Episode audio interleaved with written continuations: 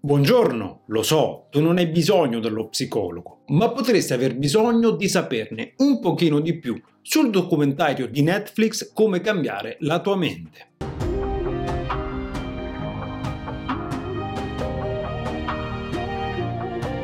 Bene, oggi rubrica ricerca e argomento del giorno è la docu-serie di Netflix dal titolo Come cambiare la tua mente. La serie è basata sul libro del giornalista Michael Pollan e parla dell'uso di quattro sostanze psichedeliche utilizzabili, secondo il documentario, nel trattamento di disturbi mentali come ansia, depressione, disturbo da stress post-traumatico e disturbo ossessivo-compulsivo. In questo video vorrei insieme a voi fare un riassunto di tre episodi che compongono la serie e aggiungere per ogni episodio qualche informazione rispetto a quanto emerge dalla letteratura scientifica in materia. Non parlerò del quarto episodio in cui si parla della mescalina perché nel documentario tale argomento viene affrontato più da un punto di vista storico-sociale e meno terapeutico, in quanto tale sostanza è legata alla tradizione dei nativi americani. Per questo motivo non rientra nello scopo divulgativo di questo video. Vi ricordo che potete trovare l'intera bibliografia degli studi che cito nella descrizione del podcast o del video. Il primo episodio della serie si occupa dell'LSD, L'LSD è una sostanza scoperta negli anni 30 del secolo scorso dal chimico Albert Hoffman, che un giorno venne accidentalmente in contatto con tale sostanza e si rese conto di come questa possedesse proprietà allucinogene e psichedeliche. Negli anni 50 fu inizialmente commercializzata come farmaco psichiatrico, non attirando però particolare attenzione da parte dell'opinione pubblica e della comunità scientifica. La situazione mutò però quando l'uso di tale sostanza cominciò a diffondersi come stupefacente nei giovani americani e nel 1970 Nixon la vietò interrompendo qualsiasi tipo di trial scientifico. Da lì in poi in pratica la ricerca su tale sostanza è rimasta bloccata sino al 2006 quando un gruppo di scienziati sollevò la richiesta di poter riprendere le ricerche a riguardo, cosa che è poi ripresa effettivamente in alcuni centri specializzati. Nell'episodio del documentario ci viene presentato in particolar modo l'utilizzo di tale sostanza mediante un sistema detto di microdosaggio, utilizzato con diverse finalità come l'aumento della creatività, della capacità di riflessione e riduzione degli stati depressivi. Sempre secondo il documentario, circa l'80% di coloro che hanno utilizzato l'LSD mediante il microdosaggio riferiscono esperienze positive con una riduzione dello stato depressivo. Il documentario poi ci parla anche di come l'utilizzo dell'LSD comporti in alcuni casi esperienze di bad trip, ossia di viaggi terrorizzanti per chi lo utilizza, ma ci viene detto come in un ambiente controllato tali rischi sono molto molto ridotti. Questo è in sostanza quello che il documentario ci mostra. Ma cosa dicono le ricerche in materia pubblicate? Punto primo, gli effetti dell'LSD sulla riduzione dei fenomeni depressivi è difficile da interpretare. Infatti alcuni piccoli studi hanno dimostrato effettivamente un cambiamento in alcune persone che riportavano un aumento riferito dei livelli di ottimismo e apertura mentale. Il problema nell'analisi di tali studi è che però le misure oggettive sulla personalità di tali soggetti non hanno dimostrato un cambiamento nei loro tratti, il che porta a ipotizzare che il cambiamento riferito dalle persone sia attribuibile a una loro aspettativa di ciò che avessero fatto o di ciò che poteva accadere. Questo sarebbe confermato da un altro studio che ha confrontato gli effetti dei microdosaggi di LSD con un gruppo a cui veniva somministrato un placebo. Lo studio ha rilevato come entrambi i gruppi sperimentavano lo stesso livello di miglioramento dopo 4 settimane. Ciò suggerisce a maggior ragione che i benefici del microdosaggio potrebbero essere semplicemente il risultato dell'effetto placebo. Inoltre la letteratura in materia ci mette in allarme rispetto al pericolo di vivere un bad trip, ossia l'esperienza in cui l'LSD porta la persona a sperimentare sensazioni di intenso terrore e panico, fenomeno che oggi non è evitabile in modo certo. La ricerca infatti indica come non sia possibile neanche in situazioni controllate essere certi di evitare tale esperienza alle persone. E cosa forse ancora più importante è la mancanza di procedure in grado di bloccare in alcun modo tali esperienze quando eventualmente si presentino. Per cui nel momento in cui una persona dopo l'assunzione di LSD si ritrovasse a compiere un bad trip, l'unica cosa che si può fare è aspettare che l'organismo smaltisca la sostanza e direi che non è il massimo. Un aspetto sul quale invece la ricerca sembra aver ottenuto conferma è quella per cui l'uso di LSD appaia in grado di connettere in modo diverso alcune aree del cervello che solitamente non sono in contatto. Questo meccanismo sarebbe alla base delle esperienze di maggiore connessione e diversità sensoriale che le persone differiscono quando utilizzano LSD. In definitiva possiamo dire che esistono delle timide evidenze scientifiche che mostrano come in alcune persone l'utilizzo di tale sostanza possa essere in grado di avere degli effetti positivi. Ma pare evidente come sia necessario aumentare la conoscenza dei meccanismi di azione e soprattutto identificare delle procedure controllate in grado di eliminare il rischio di sviluppare un bad trip. E tu sicuramente non hai bisogno delle sostanze psichedeliche e non hai bisogno dello psicologo, però volevo ricordarti di iscriverti al mio canale o di seguirmi sulle mie pagine social. Ma torniamo al video. Il secondo episodio parla invece della psicolocibina. La psicolocibina è una sostanza chimica prodotta da alcuni tipi di funghi, rispetto alla quale diversi studi, a partire dalla fine degli anni 90, sembrano aver dimostrato un'efficacia su problemi come abuso di sostanze, depressione, ansia e anoressia.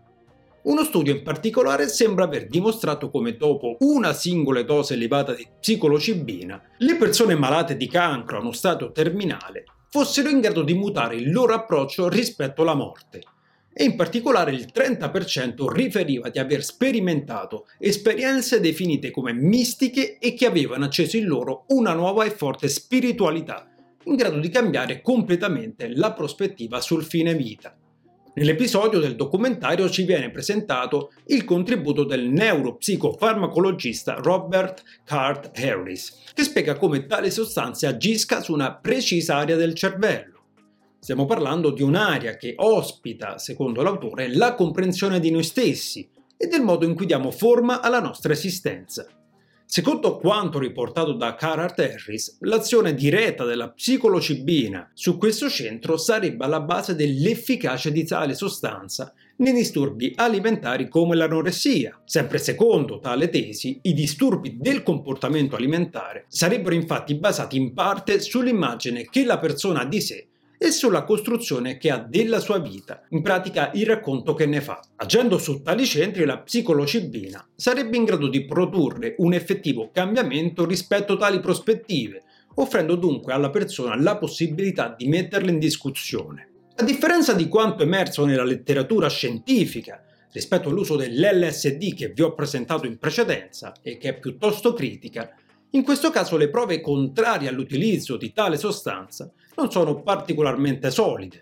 La maggior parte degli studi, infatti, che troviamo in letteratura, sembrano indicare come la psicolocibina, inserita all'interno di un protocollo strutturato di psicoterapia psichedelica assistita, sia effettivamente in grado di produrre degli effetti positivi. L'idea alla base dell'utilizzo di questa sostanza non derivante la sintesi chimica in laboratorio come l'LSD e che essa possa diventare un'alternativa ai farmaci. Se da una parte infatti i farmaci hanno lo scopo di agire come correttori di squilibri funzionali neurochimici nel cervello, la psicolocibina avrebbe lo scopo di operare delle modifiche nel funzionamento cerebrale, ma in modo temporaneo e che consentono alla persona di vivere nuove esperienze coscienti, con conseguenti cambiamenti significativi di tipo emotivo, cognitivo e comportamentale. Anche in questo caso l'avvertimento che danno tutti gli studi è quello della necessità di effettuare ulteriori studi su un campione più elevato di persone e c'è da prestare attenzione al fatto che tutto debba avvenire in un contesto medico sotto supervisione di personale qualificato. Inoltre, nella letteratura viene evidenziato come tutte le sostanze psichedeliche non debbano essere somministrate a persone con disturbi psicotici, bipolari o schizofrenici, o che comunque hanno parenti affetti da tale patologia. Il terzo episodio si occupa dell'MDMA. L'MDMA, nota anche come ecstasy, è una sostanza psicoattiva che si è diffusa come droga a partire dagli anni 80 e che da subito ha suscitato preoccupazioni per i suoi effetti potenzialmente neurotossici. Oggi però essa è la sostanza psichedelica più vicina alla legalizzazione per uso medico. Questo è dovuto in gran parte al lavoro dell'Associazione Multidisciplinare per gli Studi Psichedelici, che da diversi anni si occupa di fare ricerche proprio sull'uso dell'MDMA a scopo terapeutico. Questa associazione e le loro attività sono al centro del terzo episodio della serie. Nel dettaglio ci viene spiegato come l'MDMA sia particolarmente efficace nel trattamento del disturbo post-traumatico da stress. Gli studi presentati sembrano aver dimostrato che in tre sessioni, mediante l'assunzione di MDMA, la maggior parte delle persone riferisca di aver superato i disturbi principali collegati appunto al disturbo post-traumatico da stress.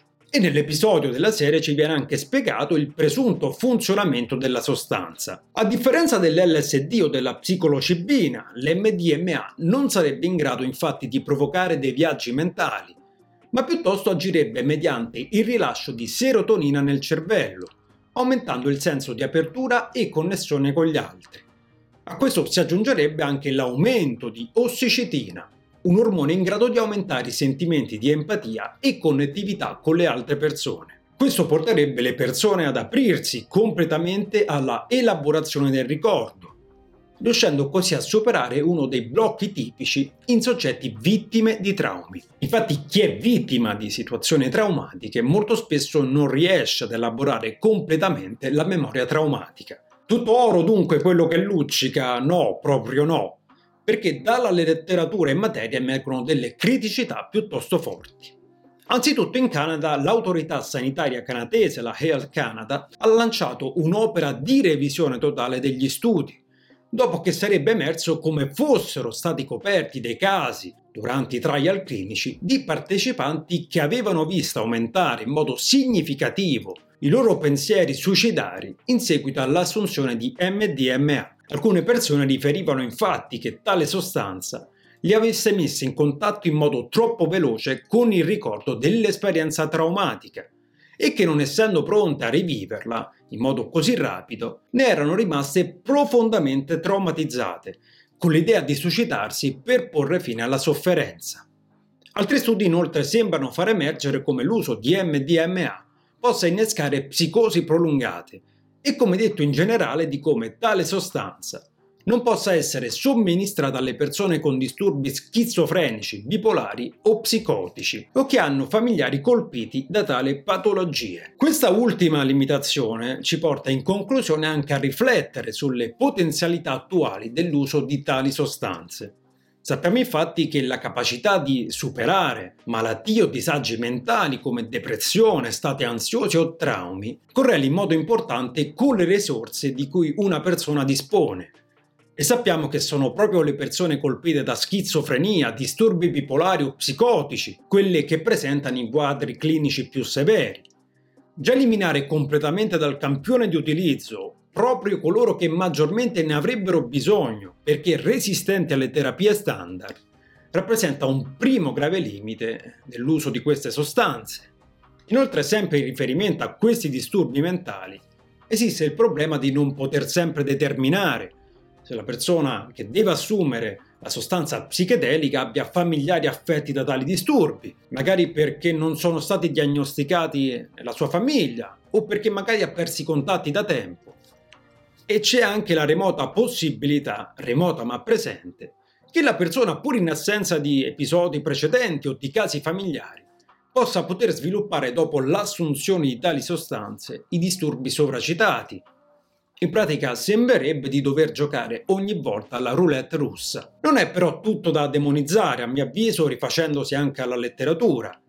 Appare come in alcune circostanze ben definite con procedure ben standardizzate sia possibile anzi sia necessario approfondire lo studio dell'uso di tali sostanze perché beh, possono in un futuro non troppo lontano offrire una nuova alternativa terapeutica nel trattamento del disagio mentale. Bene, allora anche per oggi ho concluso. In descrizione trovate tutti i riferimenti per seguirmi sui social dove mi trovate sempre come tu non hai bisogno dello psicologo.